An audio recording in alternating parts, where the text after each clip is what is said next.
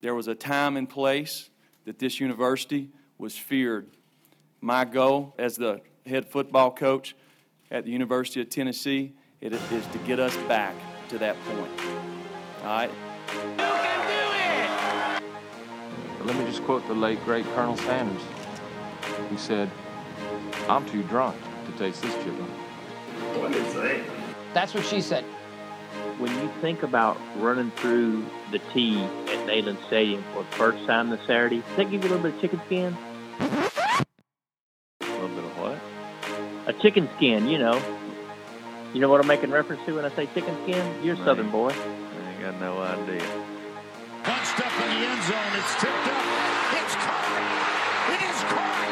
Jauan Jennings. Jauan Jennings. Good morning, afternoon, evening, brunch time, lunchtime, wet week in Knoxville, Tennessee time.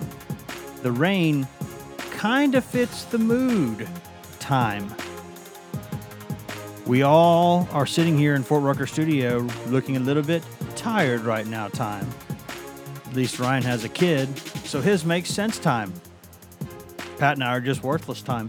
Whatever time of day it is, it's the right time for the Go Vols 24 7 podcast. Wes Rucker, Ryan Callahan, Patrick Brown coming to you from Fort Rucker Studio here on a Thursday afternoon. Bringing this to you on a Thursday evening or Friday morning. As always, I love both Thursday evening and Friday morning. Two of my favorite times of the week.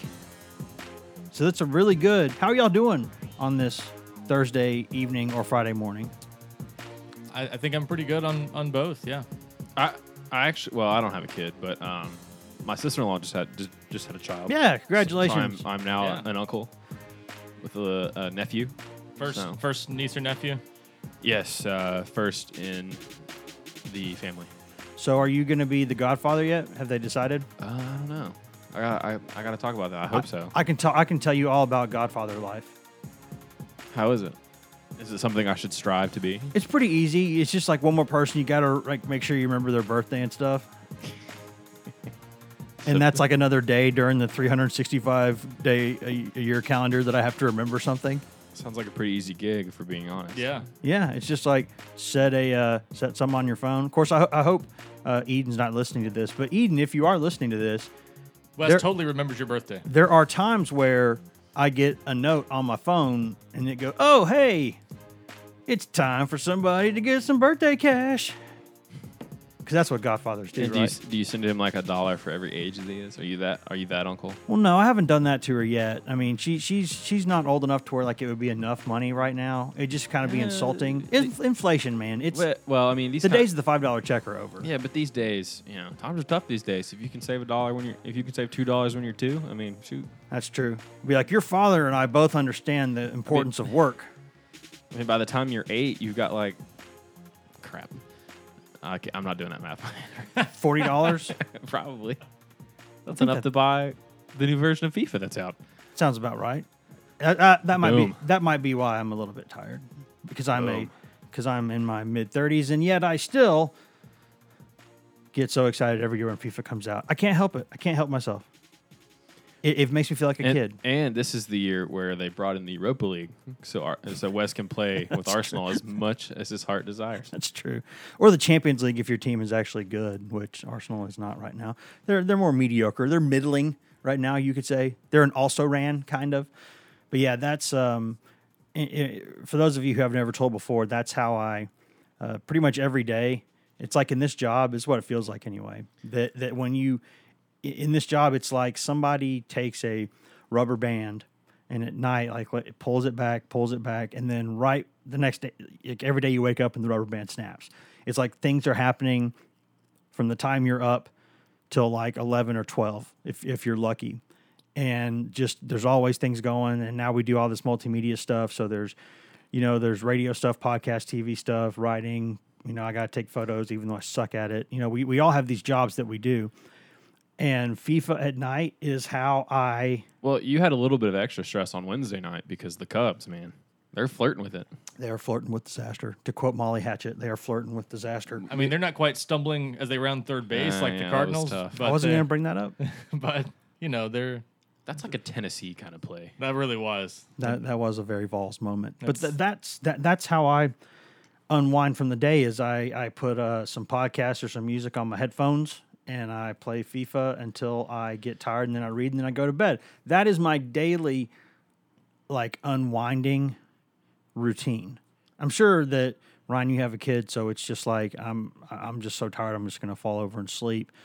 Patrick, I don't I don't know whatever it is that you do in, in your life. That's how I prefer it to be. The less people know about me, the better. Hey, you're you're, you're already mentioning it's the Ron you're, Swanson You're already mentioning that, Mantra of life. that you're that you have a that you have a, a young ne- niece slash nephew now. Is it niece? It's a nephew. Nephew. Oh, good. Good Little for man. them. Good for Little them. man, yeah. Good for them. Boys are way better. Then you get. Um, you've already mentioned that though, so you've already told us a little bit about your private life. And that's all I'm going to say. I should hold that stuff. I should hold hold that stuff over you for ransom. Be like, okay, you want you We want you want you, you, you want to see where nobody wants to know where you're going on vacation this year? I bet I can fix that. We don't need names. We don't need to know where I went on vacation until after I return. We don't need to know That's fine. I did. hospitals or anything like I that. I did that He's- stuff with Swain. I can do it with you. I'm He's a- not an I- I- open book. I can I can respect the uh, I can respect my- those who want my- to live in the private sector. My business is my business. It's not your business. Yeah, but I see. I look at it like this. I'm never doing anything that is interesting enough for people to like care that they know. You know, I just don't. I don't. I don't. I don't think anything I'm doing is that interesting. It's like, what are you doing? I'm like, I'm sitting here at this place eating barbecue, and then I'm going to go home.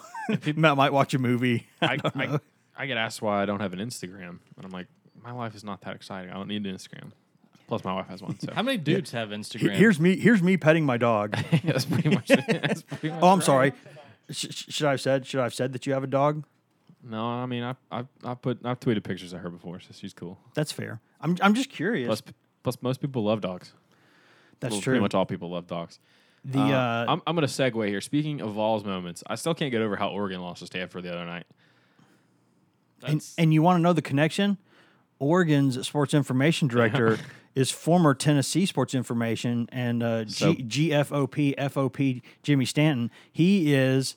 If you're listening, Jimmy, sorry that was that was quite a kick to the coin pouch. I think it's probably Jimmy's fault, isn't it? it, it- listen, if you're Oregon, if you're Oregon right now, and you're thinking, how did this happen? Well, You- like- you have to think, who have we brought in that has experience in this sort of uh, destruction, this sort of self-destructive tendency? And I think you have to look at Jimmy. I think you do. I, I don't think Jimmy. This was a very like Oklahoma, Florida loss for Oregon. Like Oof. They're up twenty four seven. They completely dominated the first half. They have a touchdown overturned because, I mean, it's, a guy's walk. He's not walking, but I mean, it's a he- his foot hits the pylon with the ball in his hand like the half yard line. Next play, they fumble. I didn't watch. I didn't see any of this happen because I was busy covering Tennessee's own debacle. Um, They were debacling. And so first down, Oregon fumbles. They they're lucky to get the ball back. They have second down play, third down play, a high snap, lose the ball. It's like 90 yard fumble return touchdown for Stanford. Oh, you mean you mean shotgun goal line sucks? Well, if you can't snap the ball, I mean, Wes, I know you hate the shotgun, but it shouldn't be that hard No, to no. snap the I ball. I don't hate the shotgun. I hate the shotgun Okay. inside the three yard line. But then and then Oregon kind of did it themselves at the end of the game when they should have just taken knees as opposed to trying to get the first down. But at the same time, it's like you're trying to get a first down. It's third and one. You're trying to just win the game right there. I get it. Just There's don't a- have your fullback. Just don't have your running back fumble. I mean, but yeah, I mean the, the prudent coaching decision would have been just taking a knee, run down the clock to 20 seconds, and then punt. But there's exactly one situation where I like shotgun in short yardage situations, and that is if you're spreading the field and you've got like a Tim Tebow at quarterback. If you got like a like a quarterback who's basically a fullback, then I'm okay with. It. What about a Josh Dobbs? He can run. He's Uh, pretty. He's quick, but I prefer the power Uh, down there on the goal line. He's got some power. He's he didn't just lead. Do you know how many how many SEC games has Tennessee won since Josh Dobbs left?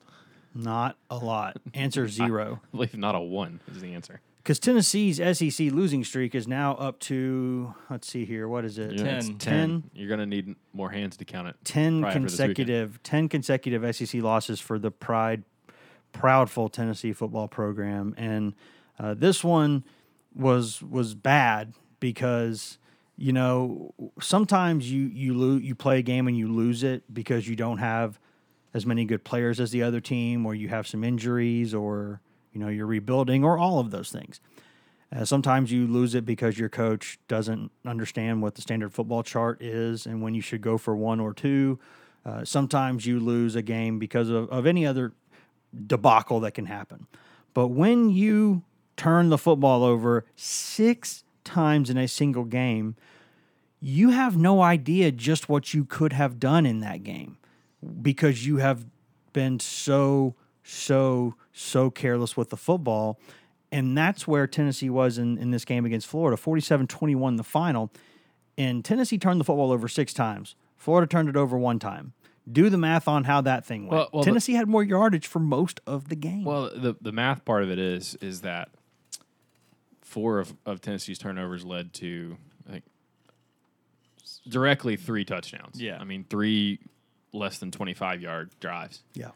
Um, That's somewhere between directly and indirectly. yes, um, and then um, th- then Tennessee had two turnovers, one outside the red zone where at worst you're kicking a field goal, and given how Brent Cimaglia's kicked the ball this year, probably is going to make it. Yep. Um, and then you had the fumble, the Austin Pope play through the, through the end zone. So that's ten more points. So that's what thirty one points swing right there. It was a twenty six point game. There's your difference. I mean, it's not it's not complicated, and um, you know we don't we don't know what the game would have been like had you know had, had Tennessee not not given itself a chance to win. If that makes sense. And and Pruitt even talked about you know he was asked. One of his first questions on ball calls on Wednesday night was you know, how we gonna, you know basically how the offense is going to get better.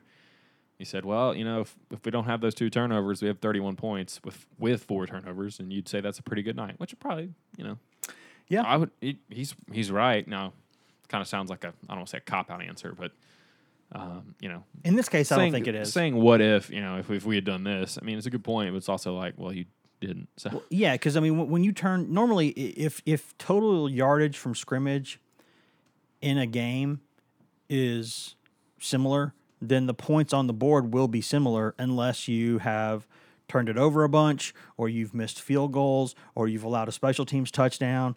If if total yardage is even, then usually the score will be. And in this case, the score should have been. That was an even that those were two I think kind of evenly matched teams. I still believe that. I think if they play 10 times, I think Tennessee wins several of those games. I do. I really do believe Really? that. Yeah, I do. I mean, I think that when you watch the actual like watch the play from I mean, it, th- this was just I mean, there was a there was a couple of things that were just Tennessee just completely and Florida deserves credit. That's what I was But about to say. Tennessee did a bunch of things to itself that were non-starters in terms of winning. And I don't care who you're playing, you do some of the things they did, you're losing that football game. That's why I, I still I'm not enamored with Florida. I'm just not. I, I just and that's fair. And I, I I don't think Tennessee's good. I didn't think Tennessee was good going into the game. I didn't think Florida was good going into the game, and I still don't think Florida is that good. I just think that if that game is a series, I think Tennessee picks some games off of it. I, I just I. I think that was a meltdown and the kind of meltdown that Tennessee historically has against one team. Well, I'll say this. We have a tendency when we see, I mean, six turnovers in general is usually a little bit fluky. There's got to be at least a couple in there that were, you gave them away completely, or there was, I mean, the Austin Pope one obviously is the one that stands out. You know, there are always going to be some flukes when you have that, that bad of a performance. But I think also in this game, you got to give Florida credit for forcing those turnovers. Sure. And that's where, you know, Tennessee did some of it to themselves, but they also just missed some protections and stuff like that when Florida brought good pressure. Uh, you know, there there were times Florida brought five guys and Tennessee couldn't block them with six or seven, and that's that's a sign of a not very good team right now. Yes. So they. Some of it you gotta you gotta just say Tennessee's got to get better or Tennessee just had a bad night, but some of it I think Florida showed it's a it's a better team right now. So I I, I don't I'm not enamored with Florida at all, but I think Tennessee there still is this game showed me there still might be a slight gap between Florida and Tennessee, just not talent wise, but just based on where they are right Well- now in terms of picking up schemes and stuff. I, I think Wes makes a good point because these are these are both two flawed teams. I mean, Very flawed. I mean, this isn't the. I don't know if it's the worst Florida team, but you know we've seen this before. You know, um, yes. we've seen Tennessee have calamities, as I like to say. That's a soccer term Yes. um, that they like to use over there when things go, are going horrifically wrong. A shambles. A sh- yeah, and um, this was one of those games. I mean, I you know, who, and who's to say that Florida's not capable of going out there and turning it over four times if they play Miss, you know, they play Mississippi State on Saturday. What's to say they don't do that? I mean, they're fully capable An of it. angry Mississippi State. And, and even it- and even as much heat as the offense has taken, you know, it wasn't completely on the offense. You know, had the turnover on special teams with, Shawn Shamburger on the kickoff return, and then you had just a really bad play by Trevon Flowers on the uh, Freddie Swain touchdown. Yeah. I mean, they had everybody covered until Flowers has Swain in, in, in the zone that he was playing. He's he's right behind him, and then he, for whatever reason, decides to try to go chase down Feleipe Franks, who's 15 yards away. That's just an inex- that's that's just an inexperienced mistake, and um, you know, did Florida make that play or did Tennessee botch that play? I would say Tennessee botched that play, and that, and that's an example, uh, one of the many examples of situations where I think Tennessee's coaching staff put their players in positions to be successful. The onside kick's another one. The Austin Pope plays another one, where players just didn't execute. I mean, it, it, it or you're. It's, it's and Ryan pointed this out. If you have a seven man protection and you're going and you're blocking five guys, you your quarterback should not get laid out on that play, even if they do bring a late blitz, like Florida did a couple times. Yep. So uh, Well, he, it was just a bad night all around. But this is not a great team anyway, and so when you have a not great team and they have a bad night, you're going to lose by 26 to a team that's meh. Well, when, when people say things like putting guys in, in positions to succeed, he- here here's a couple of points on that play with Flowers. The book on Florida's quarterback, the book on this guy, has been from the beginning of the season. People have understood this. When you blitz him, sometimes he gets better. If you drop six, seven guys into coverage, Franks gets confused. He does not read the defense or read the field very quickly. So the book on him is to sit back in a zone and make him make a decision. Because if he has to make a decision, he's going to make some mistakes. And on that play, you saw exactly why you do that because he did not know what was going on for a while. He couldn't find anybody open. He didn't really panic, but he kind of started to. And then all of a sudden, he starts to, to run around a little bit. One guy leaves their man, and it happens to be the most dangerous man on Florida's football team, and he leaves him completely wide open. And so if you're Jeremy Pruitt, you're saying, what more can I do to put them in a position to be successful? I have done exactly what this quarterback struggles with. I have 10 guys doing their jobs perfectly. I have one guy who doesn't do it, and it's a touchdown. What, what, what, what can you do there? And then when you call this onside kick, and you've got four guys on one side where they've got three, and their guys have bailed a little bit early. So you've got at least four on three, arguably four on two to get the football. It's four on one when you actually watch the play. Yes, I mean because Florida Florida's guys did exactly what Pruitt said they would do. They bailed a little early and they got out of the play. If you're Tennessee, when you got four guys going for it and you got not that many guys on the other side, here's what you do. Every single guy has a job, a very specific job. You get this guy, you get that guy, you get that guy. And then you cover up all those other guys, and then your guy gets the ball, and it should be easy right? You just push your guy out of the play or block him, and then one guy comes in and catches the ball. But one guy, instead of blocking his guy, tries to go get the ball. And so then you've got a, an onside kick call that was perfectly called at the right time, perfectly executed by 10 guys on the field, including the kick, which is always tough. And what do you have? You have one guy not doing his job, and so you lose. And if you are Pruitt in those situations, I can't tell you also, people giving Tyson Helton a hard time for some of the, the play calls that he made. And I will agree that the second, I think the second possession it was, that was just a, that was bad. That was, that was, that was a bunch of nastiness out there. That was not good.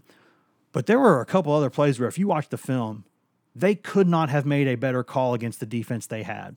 And they just needed to make one block. And they did not make that block. If you are a coach, you can't go out there and block for somebody. You can go out there, you can teach them techniques and practice, you can drill them into them, and that's where you can point to yourself and say, he could have done better, I guess. But at the end of the day, the guy just has to go make a play. And Tennessee does not have guys right now who are either good enough or confident enough to go make those plays. And that is not on coaching. I don't think it is. Well, and for, for if you went back if you were watching the game on ESPN, you heard Rod Gilmore kept using the word desperation, which was, I mean, absurd. I don't know, talking about kicking the onside kick down 14-3 and going for the two fourth downs that Tennessee went for. no, it's a, it's a smart play. I didn't hate the call because they obviously saw something, I- but I I, do wonder how the game turns out I- if you don't do it. I don't know what Rod Gilmore was thinking because all three of those plays were there for the taking. You, know, you look at the first one, the, the throw to Dominick Wood-Anderson, you get a matched up against a linebacker. It's basically you go turn around, box him out, and we'll throw you the ball. It hit him right in the chest because his other arm was being grabbed because this officiating crew didn't know what pass interference was That's true. um, the entire game. Uh, then the fourth down play with Austin Pope was a really gutsy call. And how many times I even said in my bold predictions last week they'll probably run a throw. They should throw the ball to the fullback on the wheel route because that play's undefeated. Best play in Uh, football. And then the onside kick should have worked if you know it was up. You know Theo Jackson was the guy that should have gone and, and blocked the Florida guy, and he didn't do it. He went for the ball. Uh, it was supposed to be Alontae Taylor who was supposed to be the, the ball guy. Go get the ball. Um, and, and Jackson didn't have a good game. He had the, uh, the the touchdown pass to Tyree Cleveland. He was in position to make that, and just didn't get his head around. And he had another pass completed to on him early in the game after the first turnover too. But uh, another thing Pruitt said on his coach's show about the, the first fumble uh, when when Guarantano got lit up from from his blind side. Uh, he said that that was a protection and a blitz that they worked on blocking all week. And if you if you work on something all week, like an onside kick, like something as small as a protection, and your players don't go do it on Saturday, I mean, what can you do? There's not. I mean, and, and I- I, I- I, as a- don't. I'm not trying mean- to throw players under the bus, but there, Uh, there's I'm not either, but I'm just- But there's nothing. I mean, you got to do what you're what you're supposed to go I- do. You know, if you're a coaching staff, do you say, I guess we should have repped it five more times until it's perfect? You know, I guess that's I guess that's what you got to do. But, um, yeah, I just you know, they they just you know they didn't give themselves a chance, and um, yeah, The- and, and, here here's why going into that game we said I wrote a column about it. We talked about it.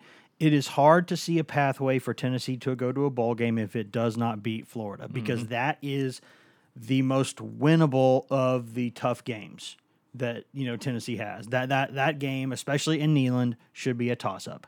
And now Tennessee is in a situation where you look at this and you go, man, I think they're closer to a three win team than a bowl team right now. And it, that has a little bit to do with Tennessee, obviously, but to me, it has more to do with just who they're playing. It just so happens that they're playing Bama and Auburn from the West. It just so happens that right now Missouri has a first round draft pick at quarterback. It just so happens right now that Kentucky has cycled up into one of those years every few years where it's pretty decent. So, and just beat a ranked Mississippi State team. So you're looking at this and you're going, where are the wins? And they're hard to see. And, and that that's that's what this I guess I don't know if you want to call it the the the theme, the the title of this podcast. It, it, it, it's basically what we're discussing here. It is can this thing get better? Is it as bad as it looks? And is this thing going to just bottom out?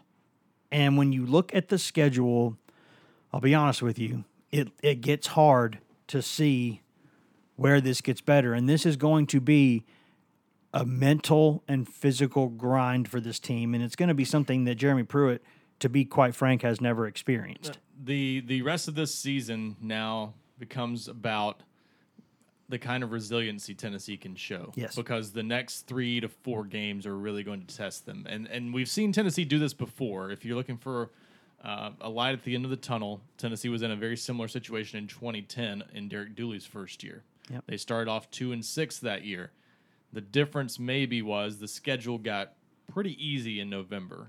Um, you had Memphis, a not very good Vanderbilt team, a not very good Kentucky team. Ole Miss was really bad. Ole Miss was bad, and Tennessee blew them out. So that that schedule allowed for that, and it's, it's you knew it's set up for that. So that once they got past that that really tough stretch in October, they they could they put in a young Tyler Bray at quarterback, and things looked better um, because they beat some bad teams. This team, that on paper, I'm not sure they're better than anybody left on their SEC schedule. Correct. Vanderbilt, Kentucky, those are going to be toss-up kind of games at best. If you if you can get after Kyle Shurmur, you can beat Vanderbilt. If you let him make passes, you give him time to throw. Vanderbilt has a chance to beat you. and, so and Kentucky looks pretty good. So so that's the that's the problem. But you've got to get through these next three games for sure. Uh, Georgia, Auburn, Alabama, uh, without suffering any major injuries. I mean that's that's the interesting thing about this. Tennessee has not been just devastated by injuries yet, and and they've still struggled uh, the the way they have in a couple games. So they which means what do you do with Guarantano the Yeah. next few weeks? It is a tough question, and it's one that I think we should probably discuss Because- on this podcast. Because this, I mean, you can't just punt the next three games. I mean, you can't rule out that you can pull off an upset against an Auburn or whoever, Sure. whoever might be. The- Auburn's the- got its own problems. Yeah, right the, one of those games could be right for the picking if you play really well and have a have a game plan that throws them off or something. But uh, but otherwise, you've got to kind of more survive these next three games, get better along the way, and hope you're not too worn down. So that when you start that final stretch with with a trip to South Carolina that I think is at least winnable on the right day. Um, it's not a, a game that's going to be an easy upset for them by any means, but it's a game that I think could be winnable because South Carolina doesn't blow out many teams. That's that's the only way I'm looking at it. So so I once you get through that stretch, you've got to be in a good spot where you're not worn, too worn down, you're not too devastated by injuries, and you're still confident enough to start to kind of turn on the switch and be able to play better down the stretch. Well, and, and it's easy to say coming off this ghastly performance and the way that you know some of the other, these other teams in the East are playing about the November portion of the schedule and make assumptions on it now, but things could be very different in six weeks. I mean, you look at you know Missouri between now and then's got to go to South Carolina, Alabama, and Florida, and they got to play Memphis at home and Kentucky at home. And hey, we don't know what's going to happen And, to other and- teams. and we don't know what's going to happen with Kentucky. They their game before Tennessee is is Georgia at home, so I they mean- could be beat up after that game. I mean, hey, Drew Lock could be hurt. Um, We don't know what's I going to happen Yeah, and, and so over you know over these ne- over these next three games, if you're Tennessee, you just want to see better. You, you want to see what we expect to see, and that's that Georgia, Auburn, and Alabama have much better players than Tennessee, and you want to see that be the difference, not Tennessee shooting itself in the foot yeah. or making you know questionable coaching decisions, things like that. You want to see Tennessee take strides in what Jeremy Pruitt wants them to take strides in, and that is being the best they can be on on at a, on a given day and giving themselves a chance to win. He always says it's about what we do, it's about what we do, it's not what the other team does, and so that's what it's got to be about. And yeah, they, they're going to go try to go win these games. They're going to coach to win these games. If you know, there's some there's going to be some moments where I think Pruitt will be aggressive. He's shown to be aggressive uh, in these first four games.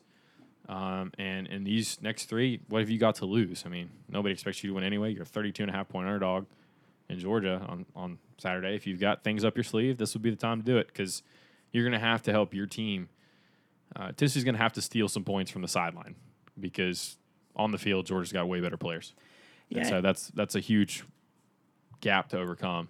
But and to me, when you look at when you look at Pruitt and and the mentality that he has, and the mentality that he's always had as a coach, and the mentality that that uh, of the Tennessee players he inherited, there was quite a quite a gap there, and quite a difference. And I think that you can tell he is he's not making he's not even making this a secret. He's coming out and saying, I don't know what these guys thought in the past, but it's time to get over that. This is going to be an aggressive team. We are going to make bold decisions. We are going to be in your face. We are going to play press coverage. We are going to try to take shots down the field. We are going to fake, you know, we're going to do onside kicks. We're going to throw fourth and one, play action, fullback passes for 55 yards in big situations. Those are the kind of things that we're going to be doing around here now. We're going to be trying to coach to win games, and I expect you guys to play to win games.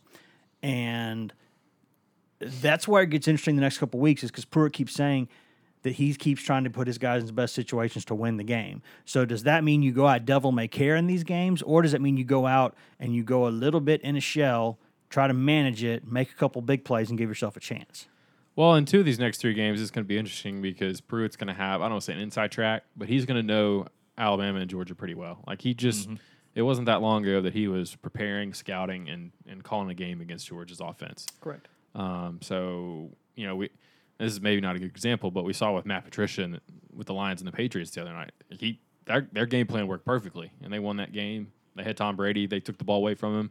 They doubled Rob Gronkowski because they know that's that's the way that uh, the Patriots move the ball down the field, and, And because worked. and because Brady's not Brady and CP are not on the same wavelength. They're oh, not I the mean, same kind of I mean. I don't. He only got one target in that game, so it's not Yeah. like. so I mean, like he won't even throw his way. but like, um, yeah, that that's not that's not a great example, but it's a similar example. The big difference in that is that in the NFL, generally the talent level is pretty similar. Yeah. Whereas right now you've got a Georgia team that looks like Alabama East, and you got a Tennessee team that's five games into a, a pretty big rebuilding job where they got to revamp pretty much everything. Uh, you've got a roster that hasn't that has had players that haven't been developed or have been injured. uh, and you've got them playing in a new system that they weren't recruited to play in. The the the thing I I guess I want to know is you know we thought last year was maybe this team this program sort of bottoming out, and you think that a coaching change is always when things start to go back up, and I think that's what fans thought going into this year. They thought, you know, and, and we even thought our, our our preseason predictions were five and seven, six and six, seven and five, not three and nine, four and eight.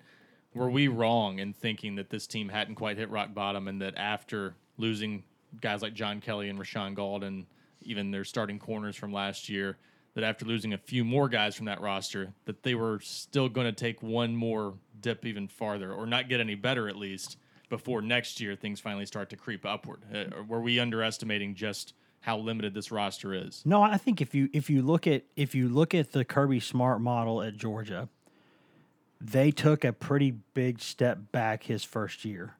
People forget this now, and it could be, and they shouldn't because it wasn't that long ago. But that first year, Georgia goes seven and five in the regular season, loses to three of its four biggest rivals, beat only Auburn, lost to Florida, lost to Tech, lost to Tennessee, and that team had won ten games the past couple years. So they went from going ten wins, ten wins, boom, seven win regular season, and people are going, "What is Kirby Smart doing there?" And what Kirby Smart said that entire season was that he was putting a culture in place. He was putting a foundation in place. He was teaching his guys how the Georgia Bulldogs were going to do things now. And granted, he had more talent to work with there, but the the the basic premise to me is not different. You're going in there as a coach. These guys from the Saban tree, they believe what they believe. They've seen it work at the highest level, and they don't think it's broken. So why try to fix it? And but that requires like if you go to military boot camp, you'll see the same thing. Talk to any of your friends who are in the service. If you're in the service yourself, thank you for that service, by the way. But what you you probably know is that you're going to get torn down before you get built back up. That is what co- football coaches do. That is what uh, drill sergeants do. That is what military leaders do. And in business, sometimes even good business leaders. Like when when I'll speak candidly, when I came over uh, from the paper side to the internet side, there were a lot of things that I just was not used to doing a certain way, and I bucked a little bit when they would tell me at first, "Hey, you need to do it this way," and I would think, "What are you talking about? I- th- this is stupid." And then they're like basically okay you do it your way and then you do it our way and let's see which one works better. And that's why you hear Jerry and- Pruitt saying everything's new. and their way worked better most of the time. Not every time but most times it did. And i said huh well eh, okay now i'm now i'm a believer. Now i see this. And so that's what it takes sometimes. You're going to have to go out there and get your tail kicked a couple times but you're going to have a coach saying you know what? Down 40 to 21 in the last couple minutes of a game i'm going to stack the line of scrimmage. I'm going to come after you because what's the difference in 40 and 47 i love that because they're trying to make a play to get a turnover and get back in the game. He doesn't care if, if he loses 40 to 21 47 21 he doesn't care. Yeah. it's the same to him. It's a loss. He wants to go out there and win the game. A- And looking at that, that back at that Georgia 2016 season, um, they went seven and five. Uh, they had two losses by a point, and then in addition to the Hail Mary game, Yep. um, Ole Miss beat the brakes off of them. But they also had two road games uh, against Missouri and Kentucky that went that they won basically at the end. Uh, I think Missouri was a game they drove down the field and drove down at the end of the game and won. But th- but when you watch that team, it felt like a team that was very much in transition. And then last season they came out and it took like two games for you to be like, well, we know what that team's identity is. They're gonna they've got big dudes up front on the offensive line and they're going to pound you for four quarters. and they got two then- great running backs And they had two great running backs. Georgia's always had good running backs. Um, and tight ends yeah, and you know they finally said that's what we're going to do. This is going to be our bread and butter. We we can always get good running backs here, so we're going to get a bunch of big dudes who block for them. They had a ridiculous haul on the offensive line in this 2018 class, so that's going to continue. They've got one of the best offensive line coaches in the country in Sam Pittman, and then defensively they were they look like Alabama, fast, athletic, pressuring, all those things. They came, they had an identity. Yep. And through four games this season, Tennessee also looks like a team that's still trying to figure out what it is. Um, and, and we've talked about this some in recruiting too. Some of their, you know, some of the guys they're taking, or maybe I don't say head scratchers, but they're not all five star guys, but they're guys that fit what they want to do. Yeah. Especially on the defensive side of the ball, they have guys that they um, envision playing this role, this particular role, and so um, that's part of this too. And another thing is is that this season so far through four games, it's really eerily similar to what Butch Jones did in his first year. And Yeah. this might be the first time First similarity between Jeremy Pruitt and Butch Jones. and, hey, uh, and and bear with me here. No, People, bear with me here. People have been asking already. You know, who inherited a worse roster, Butch Jones or Jeremy Pruitt? Bear I think with- they're very Billy. similar. Bear with me here. Let's do the first four games of Butch's season. Okay, Austin Peay overmatched in in-state FCS team. They're the East Tennessee State of this year. Uh, they played Western Kentucky that year, which I guess was they were much better than UTEP, but it was still a you know non-conference home game that Tennessee won comfortably, if not convincingly. It was 52-20, but Western Kentucky had like I think four turnovers on four straight plays at one point.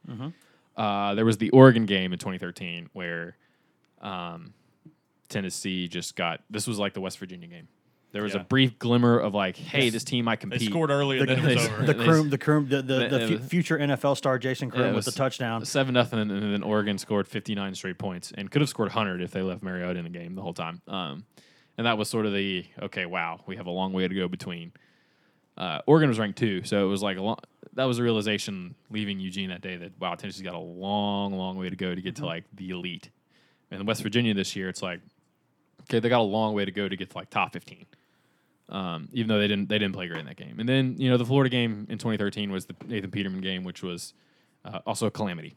Yeah. Tennessee, and that was a game that Tennessee might have won because I think they And- knocked. and they, apparently I the- think they knocked Jeff Driskel out of that game on like the, fir- on the first series. Wasn't that the four and eight Florida team? bu- also? the bu- uh, it might have been The um, Buffalo Bills liked what they were seeing from that Tennessee team clearly because Yeah. they, they wanted Peterman, they wanted Hey Peterman, and they wanted Croom. Um, But that was the game where, uh, yeah, I think Jeff Driskel got hurt early in the game, and then Florida brings in Tyler Murphy, who turned out to, I think he was a decent quarterback at Boston College after he transferred, but um, he comes in there and they win that game. And that game, you know, if they don't start Peterman in that game, maybe they have a chance to win it, given the circumstances of what happened. But you know, they don't give themselves a chance to win at Florida. Now, the rest of that season, um, you know, you saw them get better. They had a close scare with with uh, South Alabama.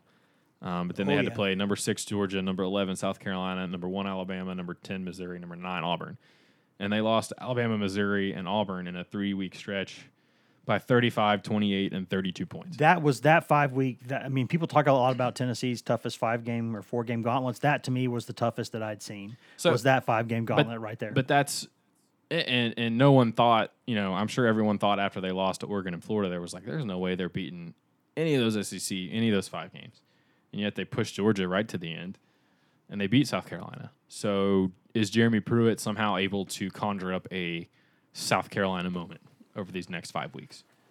it's possible. It's possible. but he- he- here's here's It's probably your best bet's probably South Carolina, And- and may not, it may or not may not be ranked at that point in the time. like I'm not saying he doesn't care about this be, because I, I think that's again he won 88.1 percent of his games that he was an assistant coach for. That is, if you're wondering, the exact same winning percentage that Knute Rockne had in his career. That is an absurd winning percentage. So this is completely foreign to him, and I thought one interesting that he gave this week really kind of really kind of let me know that I think he does see the big picture here. That that he's not just in the here and now. Well, it has to be it has to be a big picture kind of Yeah. season for Tennessee fans, And and, they don't want to hear that because it's been the same way for the last ten years. But Pruitt is he may not be able to improve the win loss record very much or at all this year, but he can get this team moving in the right direction in terms of being a cult, you know, forming a culture and an identity and an attitude that they obviously desperately need a makeover of after That- last season. there was one really, really, really good answer that he, yeah, it was actually during vol calls, uh, during the uh, amid the hilarious, stupid questions from so many people. he got a couple good questions toward the end from from people, and they were people who had patiently waited on the line, listened to all the other idiots talk, and then went, "Okay, uh, I'm going to have to smarten this up a little I'm bit." venturing that those guys at the end knew that Quentin Dormady does not play for Tennessee. yeah, anymore. I think I think they they realized that Quentin Dormady is and Jarrett Guarantano are not the same person. Freudian slip. I'm sure. Rough. But the uh, he went out there and he said, "Listen," he goes, "A lot of y'all out there, you're thinking about the last game we played, and you're thinking about the next game we play, and you're thinking, why did we lose that game, and how can we win the next game?" He goes, "That's fine. That's what you should be doing." From this side of things, I got to look at this and say, I'm trying to build a program here. I'm trying to get Tennessee not just back to good. Like, I want Tennessee to be great. I want Tennessee to be back to where it should be but I have to make decisions on a daily basis that make that possible in the long run. And that is something that people are not going to like to hear, but I think they should like to hear it. And the reason is you don't want to go to any of these games thinking there's no chance. It's it's not fun. I have been a fan of some really horrible Chicago Cubs teams where you just went into every season going, I mean, this is going to be this is going to be painful, and it's just it's just part of it. But you have to see what they're doing. And what they're trying to do here is he's trying to ins- instill in them an aggressive mindset. He's trying to find their identity because I think what he wants them to be right now is not something they're capable of being from a physical standpoint, but he's just trying to show them this is what we're going to do and this is how much stronger and bigger you're going to have to get to be able to do this. And I think that he is, and I'm not saying that he's junction boysing them, but I, I do think that he is, he's pushing people. I think he'll cull the herd after this season. I think you'll see some guys processed. I think you'll see him start looking at this thing and saying, okay, now I saw what we have, and now I know exactly how far we've got to go. Well, it- and I think he's, I think this season is about pushing guys to see who's with him and who's getting off the bus and go from there. There's a good point you, you make in there about that. You know, they're seeing now how much stronger they have to get, not only just to compete with the SEC in general, but to do well with what they're doing. Yep. Because they're running an offense that honestly, if you were trying to come up with the best way to make Tennessee win more now, Wouldn't be this. It's not this. It's not pro style. You'd, you'd spread it out. Yeah, pro style offenses are great when you have the best talent on the field, and when you have the worst talent on the field, they're a great way to make sure you get your teeth kicked in sometimes. Yeah. So, and I think that's what's happening to Tennessee right now. Because right now you've got a quarter, you got a quarterback who um, is not really a great runner, but he can run a little bit. You've got offensive linemen who are not huge and who would be better blocking in space, and you've got. I think, and I really do believe this, multiple future NFL wide receivers on this Yeah. team. I think you've got, and beyond that, a couple of good eh, bottom floor, really, really good college football wide receivers. I really, really like Tennessee's wide receiver group. I look at all these wide receivers of teams that they've played. West Virginia's on its own planet. Okay. Yeah. But Tennessee's wide receivers, compared to say Florida's, night and day better. Not even close. They've got guys there. So if you wanted to win, this is you have a Chandler who could slash and go through holes and Yep. stuff in, a- in, a, in a spread formation. That's that's what you would do because this team was recruited to do that. And I was gonna say this team was recruited to run more zone, so this offensive line is better equipped for that. Yep. You know, you're you're transforming all of this in one year. I noticed. I think Jarrett Guarantano is better at diagnosing plays at the line of scrimmage when they spread out. Mm-hmm. He can tell blitzes are coming because you're, he's more used to seeing the field spread out like that. When you pack seven guys in the box, it's harder to tell where the pressure's coming from. He maybe doesn't see it as easily. That's that's maybe just a, a wrong guess, but that's what it looks like to me sometimes. So, uh, all those things together, you, you do have to incorporate the style you want to run long term. But in the in the short term, it is going to make it harder, I think, for them to win this year because they're running that style. So yeah, you're you're showing the team how far they have to go, how much stronger they have to get to do what they they want to do. In the meantime, you're going to have some major growing pains as we're seeing right now, but we'll see if it pays off later this year. But a- again, it's a big picture view. It's about what's what this might lead to down the road more so than this year. kind of departing from um, talking schematics, uh, is just Quart'e Sapp situation. Yep. Which it's been really interesting to hear kind of, Pruitt kind of handle it publicly because um, there was obviously all that stuff. You know, people saw it on the sideline. People saw, you know, if a player's walking to the locker room with like no assistance, Pointing to his mama. and pointing to his mom in the stands, people are going to be like, "What's that? Doesn't look right." Um, and to Pruitt's credit, he uh, addressed it when he was asked about it after the game. I mean, how many times did you hear a coach be like, "We're not," you know, be like, "No, I'm not going to say anything about that," or just no comment it. But he was like, "Here's what happened. Here's here's what ha-, you know," and, and it, it kind of seems like to me like there was a miscommunication there. Like I think maybe Pruitt was told that that Sapp refused to go in the game when that might not have been the case, and that's something that that uh, Sapp in his tweet on Sunday morning said. You know, I think everybody got caught up in saying that his direct contradictions to what what Pruitt had said the night before, but he also said that there was a miscommunication. That was the narrative that was out there. Yeah, yeah. And so it sounds like when they talked Sunday that they figured out what happened, and and Pruitt has been uh, effusive in saying that that Sapp's been good for our program as a good student. He's a good leader. He's a good ambassador. All these things. Um, and so it seems like they're just they're moving it on now. We'll have to see if if Quart'e's here the whole rest of the season. I mean, with all these guys playing four games and leaving, uh, now Sapp Sapp obviously has a year left to play anyway, and he's already redshirted. But um, you know, I think that's an interesting. It was because we all kind of thought going into the season or, or when Pruitt got here that any situations like this that arise, he would be kicking guys to the curb. Yep. If Darrin Kirkland wants to leave, you don't want to be part of this, see ya. Instead, Pruitt's like, Boy, in hindsight, how how lucky are they he came back? Well, he's, he- playing, he's playing really good football right now. uh, he, their linebackers were non-existent the other night. I Um, thought Kirkland played all right from what I saw. No. Every time, every time Florida had a good run, I Tennessee's linebackers were getting blocked, Blocked, eight yards yeah. downfield. No, see, Bituli's been the guy to me who needs to play a lot. and, and and I think Ignont played pretty close to just as much as Kirkland. Ig- Ignont was in there a lot. He's played a lot over the last three games. I might gonna have to. I might see. have to eat my words, but I thought when I was out there looking that he was I- 34 was doing all right. I, I, I saw in general what Patrick saw. A lot Okay, of guys not getting off blocks. In general, though, I think we can agree Kirkland's played pretty well this season. he's I mean, anything you've gotten from him, I think is sort of gravy given where he was going into the season. But uh, you know, Sapp hasn't been playing. Clearly, you know, there, there's been something there's been some sort of, sort of disconnect there because he plays like just a couple snaps against ETSU.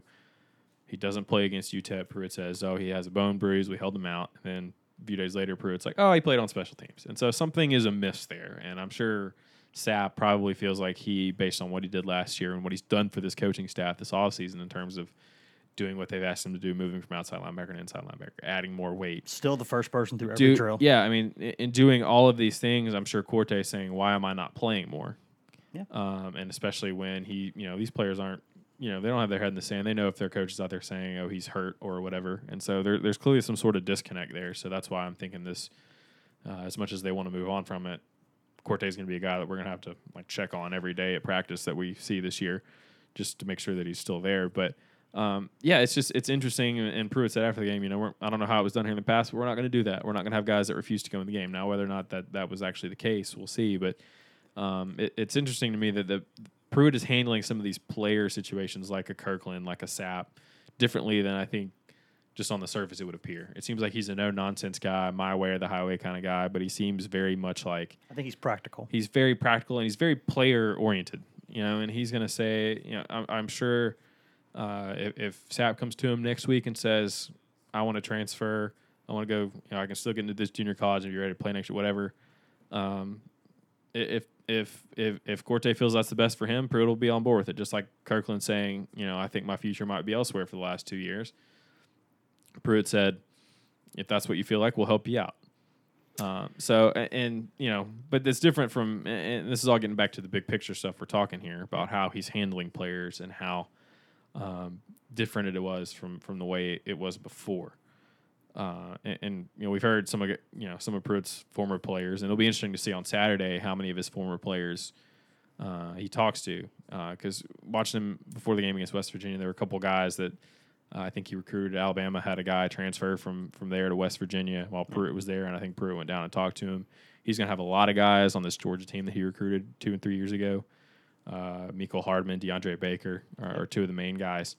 Um, i- i- if is he going to have a, a lap before during warmups and just be like, "Hey, good to see you. You know, how are you doing?" Yeah, I'm like pr- proud of you, man. You're playing good. Yeah, and please be nice to us today. um, But no, I- it- it's going to be interesting to see that because we hear a lot of stuff about Pruitt being a, a player's coach, and we've seen sort of some things that suggest that, and also suggest that any inkling that he was just going to be running 15 guys off before his first season uh, was false. Now there's going to be some turnover because they've got to work out the numbers, and obviously they want to bring in as many of their own guys as they can.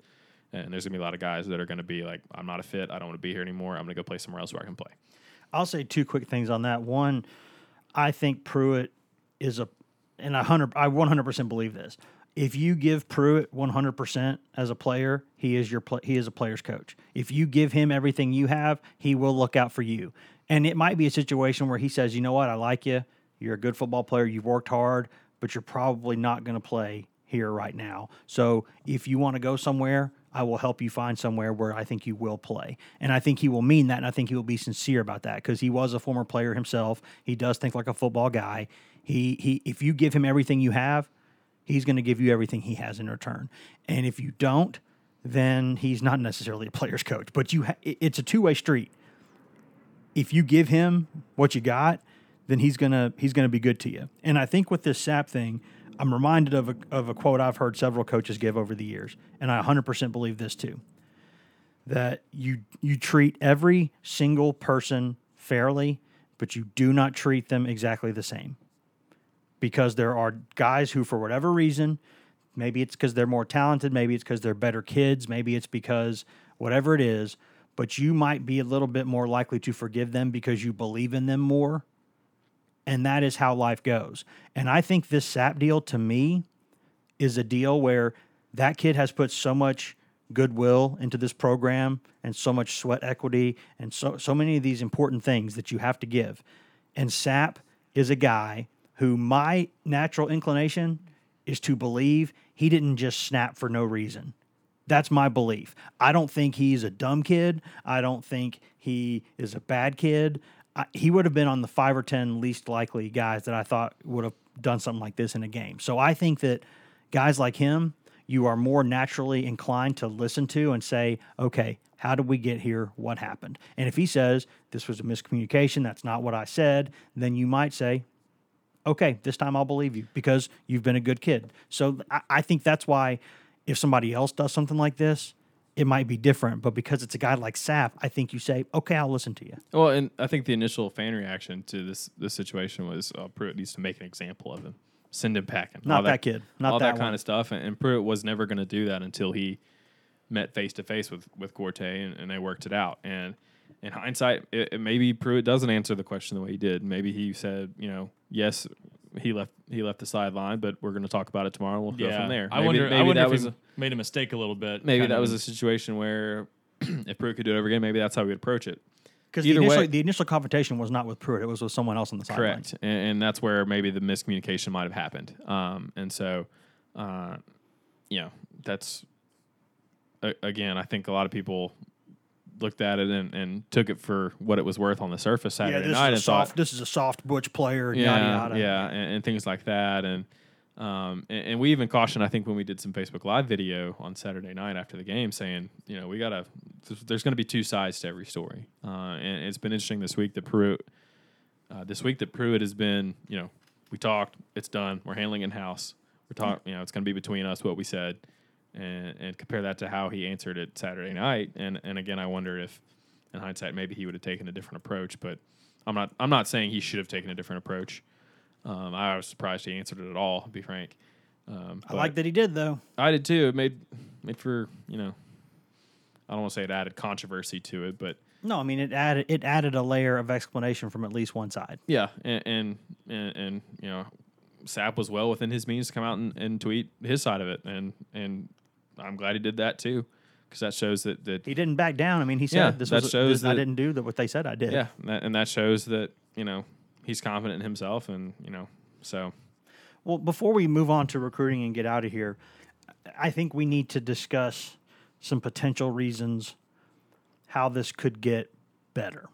Because people have been listening to us by and large. I think we've been, we, we like to give real talk here on the GoVols 24 7 podcast, brought to you by the GoVols 24 7 podcast. And I think we've done that.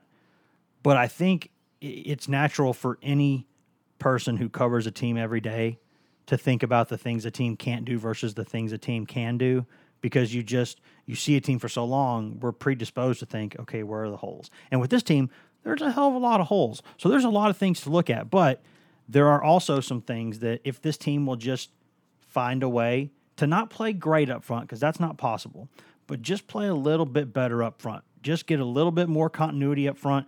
Just get a little more settled into things. At least stay in the way a little bit longer. If they can do that and they can stop turning the ball over then i think they have a chance with the receivers they have to make some things happen. Because i think when you've given Guarantano time this year the problem i've had with Guarantano some of his rpo decisions have not been good well, there's not always been on him. yeah, though. and, and you can tell that you can tell that the things that the coaches said about him this offseason, they were like great physical talent, make every throw in the book, um, you know, wants to be good, works every day to be great, but he just for whatever reason, the previous staff did not tell him a lot about football in terms of what the defense is trying to do to him. He would know what the offense is trying to do to a defense, but he didn't know what the defense was trying to do to him and how to how to exploit that and turn it around. And that is one area where I think you can still see with some of his decision making that he just is still learning because it's his third year, but he, he he's never played a full season. He, he he's got room to grow here, and he can throw the ball. The throws he's made downfield, I think, have been really good by and large. So if they can protect him just a little bit, just a little bit, I think that they can pick some guys apart downfield. Well, I, I think my three reasons for I don't say optimism, but three reasons to think Tennessee could be better, much better now than in, much better in November than in now, I should say. Uh, is one you expect a lot of these these first year guys, and I'm including guys like Dominick Wood-Anderson, even Jahmir Johnson, Yeah. that are in their first year in this program and first year playing college football. Carvin, Thompson, Flowers, Mm-hmm. Taylor, so on and so forth. I mean, there's a lot of first year guys that are playing either starting or significant roles for this team. You expect them to get more comfortable and better over the course. Yep. You expect them to develop over the course of the season. Number two is you expect, uh, particularly on defense, as they get more comfortable in the system, and the same could be go. I mean, same could be said for the offense too. As they get more comfortable, um, learning the calls, understanding the checks, and, and and getting more comfortable. The more they know what they're supposed to be doing, the more they can base how they play, and, and they can focus on what the other team is doing and, and know how to play that off that. If that makes sense. Yeah. If you know what you're doing in your sleep, like back of your hand, you can focus more on okay, I got this look, I can I need to play this way, uh, and that's what we see. You know, that's what we see with these Alabama and Georgia defenses is that they always seem to have a, a counter and they always seem to know what's coming. Uh, and so you can uh, defensively you can expect improvement there. Offensively, I think the offensive line is the biggest question mark. And uh, shoot, we might see K'Rojhn Calvert in the starting lineup on Saturday, Big boy. and you put him over there with uh, with Trey Smith. That's like six hundred something pounds of beef over there. That's a you're you're you're you're damn near hitting 700 pounds there. That's a lot of beef. That's a lot of dude and a lot of nastiness. Uh, those two guys, if, if that's how it turns out being. So and both Tennessee boys, which if- everybody would love. let's see if Calvert, you know, let's see what he's got. It's not the greatest place to start him, but hey, what you know, if, if it turns out that being the case, that could be interesting. And then you know, there's also the Chance Hall situation out there. It kind of seems like Pruitt is saying he's close, he's close. What's to say if he's ready after the open date to play more, to be you know maybe one of your answers at guard? What's to say if he's not ready by November and your offensive line makes big steps with him in there? Uh, so you know, there's a a- and again too with the offense, they are learning a new scheme. It's a new blocking scheme. It's a new offense. Um, you expect you know, even a guy like Trey Smith, who's not played great at all, really, the first four games of the season, I think he's because natural. he's never he, I, he's a he's rusty. B he's playing left tackle, which he hasn't played very much. I think he's naturally a guard or a right tackle. I don't think he's naturally a left tackle. Either way, as you play, and Pruitt says this all the time, the more you do something, the better you get at it. And so the better, the longer he plays at left tackle, the better he should get. So the biggest question mark with his offensive line, uh, with his offense, is the offensive line. And so those are maybe three scenarios where, hey, maybe they can get better. And the thing is, with his offensive line, is people are wondering, well, why haven't they benched Drew Richmond or benched this guy or benched that guy and just have all wholesale changes? They don't have a lot of options behind those guys. I mean, Correct. we saw Riley Locklear. I think Jahmir Johnson might be dealing with he he didn't he looked like he was maybe he didn't do much at practice on Wednesday, and it wasn't because it looked like he might be not 100. percent I think he's, Um, he's dinged somewhere. So he might be dinged somewhere. Maybe that's why Riley Locklear played so much Mm-hmm. on, on uh, against Florida. So um, there's not they don't have a whole lot of options in terms of no, losing Kennedy really kind of hurt. Kennedy hurt them. Kennedy gave them, as we said at the time, their best five, whatever it was going to be. Always included him at center, and so they're having to shuffle some guys around. Um, but I mean, if you take Drew Richmond out, what are you going to do? You're going to put Marcus Tatum in there? Tatum hasn't proven to be the answer. No. Guys, he's not the answer. and he's not, and he's not physically what no. he's not physically what Richmond is. And, and who else do you have? I mean, you got Kingston Harris, who has been playing offensive line for two weeks. yeah, I mean, that's just that's what you're at. I mean, unless unless you can get a guy like Calvert ready, or Paul unless you- Bain, Paul Bain, unless you can put, get- put, put Paul Bain over there. Yeah, he's bigger than some of the guards we got. Um, that's Vol Calls question. Uh, Hashtag that's my Vol, answer. hashtag Vol That's callers. That's my Vol Calls caller accent. I apologize if I offended anyone. Um, no, I don't. Uh, Let's go to Patrick and Ripley. Patrick, what do you think? But I mean, that's that's the best. You, you know, this isn't the NFL. You can't bring in free agents or make a trade. So you gotta you gotta play the hand you're dealt. And the only quote unquote aces up the sleeve that this offensive line might have are a guy like Calvert, who's an unknown because he's barely played, or Chance Hall because he's still working his way back into form. Yeah. And- but Pruitt has said consistently he thinks that group can be okay, and I don't think he's the kind of guy who says things he doesn't believe. So just because he hopes they might happen, I think he legitimately eh, believes he it might be can get a little better. He might be Yeah. hoping a little bit there, and he you might be he, al- optimistic as a coach. He might also be thinking they're not playing very great. They can't get much worse. I was Well, gonna say- I, I don't think he would say out loud No, I that agree. like that And you're- if if he didn't, I I don't think he's out there being like, well, I think Gerentano, Gerentano could be a Heisman guy. I was joking. I Gerentano. said Gerentano. He could be a Heisman guy. I don't think he says that. You know, he, he's clearly not going to say something he doesn't believe. I, also, don't think. I also think he's trying to pu- give some guys a public votes of confidence, Yes. if that makes sense, because confidence has been an issue with this program, Mm-hmm. especially after last season, and uh, he he keeps taking that route with Guarantano, especially. Even the other night, saying, you know, if we give him some help and he keeps going, he could be a really nice quarterback. He's Other, made a other- re- other than a couple of his RPO decisions, it's hard for me to complain about what Guarantano's doing. One, one of the things Pruitt really emphasized dur- during vol calls, uh, and he's he's come across this a couple times this week. He's pointed out he- he's he was impressed by some of the players coming in and watching film Sunday after the game on their own, and uh, that's normally an off day for the team, so you like that. But he's talked even more about just the the look he saw from his players when they were down during the game. He said it, it's like he saw a light come on for some of them that they were still trying to learn and trying to improve and he didn't previously see that. And he saw some signs of confidence from his players also.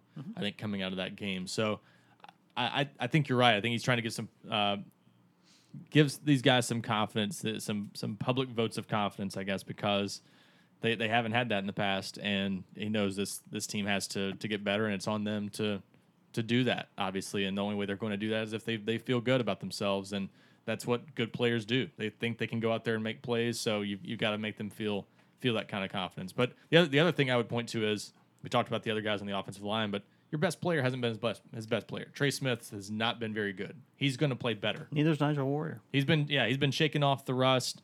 Um, so I think that's a big deal. If Trey Smith can play better throughout the year, that that whole offensive line can get better. the one thing that I'll say before we move on to recruiting is is this is the bit this this should give you the most reason for for confidence and the most reason to be terrified at the same time. And I'm not exaggerating. I really believe that. Pruitt said, and when you watch film, you can see 100% true. Some of those guys, a bunch of those guys, especially on defense, probably played their best game of the season.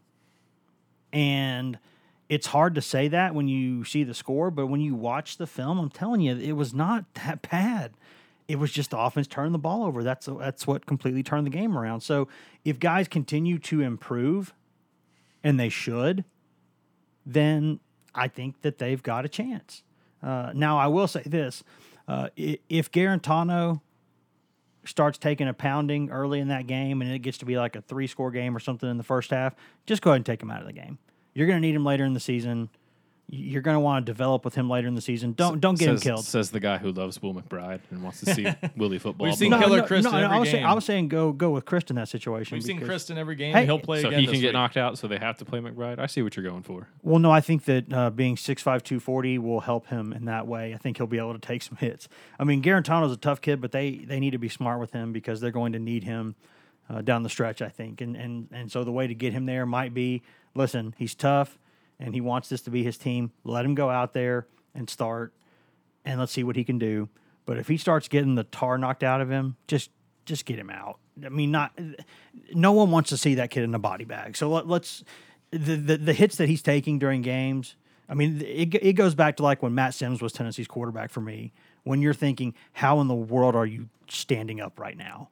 And Guarantano apparently could have gone back in the game if it had been a close game and they needed him. So, hey, tough kid, tough kid, no doubt about that. Um, are we going to talk a little recruiting Yeah, before we get out of here? Very briefly, Well, I, I, now remember, remember the best recruiting stuff is usually behind that good old paywall that so many of y'all love there at GoVols247.com. But I will say, for less than the price of one mediocre lunch, you get a full month's worth of coverage, and you're cheap and a jerk if you if you think that's too much. and Ryan and Grant were getting they were getting a lot of reactions on on Sunday in the 24 hours after Yeah. the game. It Lot was really of- impressive. Good job, guys. lot well, I appreciate that. I was going to say that this the thing everyone's been wanting to know this week is, of course, you know, I, I've They seen lost everybody. Yeah, I've seen some people speculating like they're gonna lose eight commits. even somebody on the GoVols twenty four seven checkerboard. I think a longtime member, uh, you know, said I, I think this set back Tennessee's recruiting two to three years, and I I just haven't seen that. I, I don't see any signs of that. Recruits, you know, we always say they, they don't get too bent out of shape one way or the other about the, the outcome of a single game during a visit. Um, you might think, yeah, this guy's on campus; they need to play well in front of him. But it, but if you don't, you know, th- sure, this was a missed opportunity for Tennessee because if you win a- against a team like Florida, it's a great atmosphere. players come away with an even better memory of, of being at the game, but it's not a lasting memory in most cases. And at the end of the day, they're picking a school based on opportunities for playing time, systems, coaches. It's things like that that lead that lead players to pick a school, not seeing a win in person. So at the end of the day, it's not the end of the world. And and so far, the feedback we've gotten from everyone that we've spoken with this week has been, I, I'm I'm not that worried about it. And, and part of the reason is Jeremy Pruitt's staff has done a good job of setting realistic expectations for this team. And as he said, even on on his radio show this week, you know, we are not we we're. He said then that he's told recruits, and we've heard it throughout the year. If you've been He reading said, our updates, he said this is the worst Yeah, that the- Tennessee will ever be under and he's me. and he's been consistently telling players that over the past several months. So this was not a message that started after the West Virginia game or even after Saturday's game. He's been telling them this throughout the offseason that this is this first year is going to be our worst year. And and when players heard that message, they're not surprised when they see games like Saturday. So um, you know, one, one of the recruits I spoke with, Jammie Robinson, a four-star safety from Georgia who visited him for the first time, he was impressed that the crowd was as strong as it was, considering that he, he had the impression they weren't very good this year. He, he was impressed to see that they had what looked like a sellout crowd to him. Uh, so so just the fact that um, they they had that kind of atmosphere, I think, always helps you. And then yeah, the fact that they lost in, in a game that had six turnovers even gave it a fluky kind of element. That even though they know this team isn't good, they say, eh, six turnovers. You can't beat anybody with six turnovers. So I, I have not come across any recruits that have really been that uh, that uh, down on Tennessee just because this game got away from them. I think in the long run they're going to be fine, and and for the most part, it's there. There were still some positives that can come out of this. Not the least of which is coaches can can point to the players that were there at the game and say, hey. That's why we need you. As Chris Rumph, the, Yeah. the co-defensive coordinator, said this this week, uh, he was asked at the Knoxville Quarterback Club, you know, what what what's your message to recruits after a game like that? and he said, that's easy. You say that's why I'm recruiting you Yeah. and that's that's literally is is what you tell them. And you say, look at how many people I've put in the league so you can trust me. Yeah. And two, this is why I need you right now. yeah, and most of the players who are, who are interested in Tennessee, it's because they think Jeremy Pruitt has things going in the right direction, not because they're being good now, not because they're playing well and going to win a lot of games this year, but it's because they think they're going to be good eventually under Jeremy Pruitt. And again, like Jeremy Pruitt said, the, these those guys that we're recruiting don't have to they're not on this team. They don't have to worry about what happens this year. They can look ahead to the future.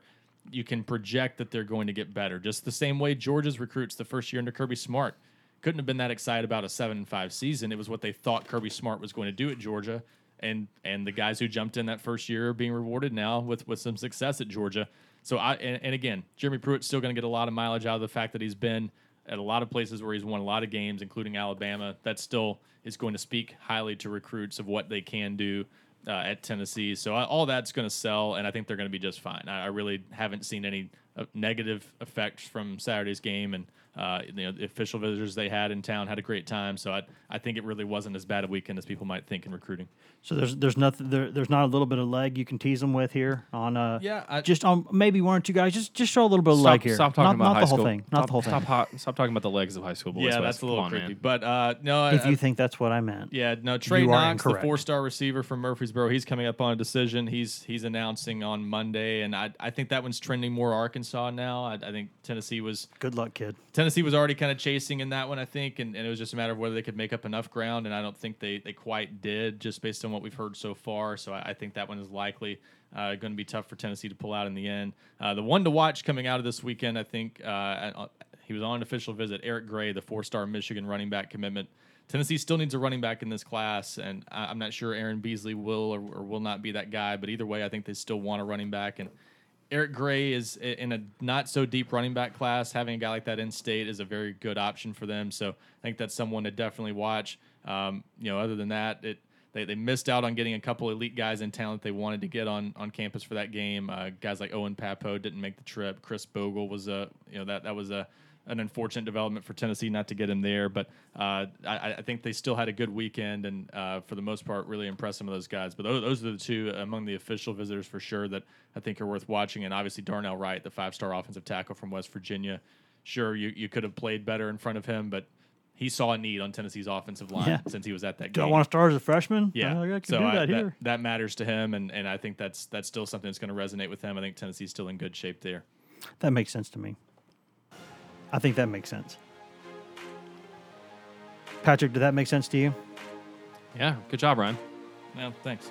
Good job, Ryan. We'll never say that again, ever. But good job, I right believe there. you on that.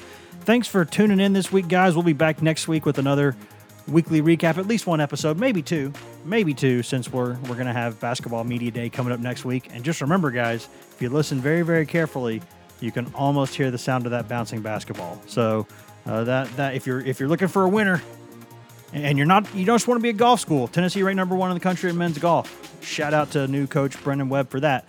But obviously, we know that a lot of y'all are here for the football, and we will have much more on that next week. You can always get us on the website, govols247.com, where you can get a full month subscription for less than you're going to pay for one mediocre lunch. It's a really good deal. Give us a shot. Or if you want to just be a freebie, we also have some decent free stuff you can get there on the website all the time.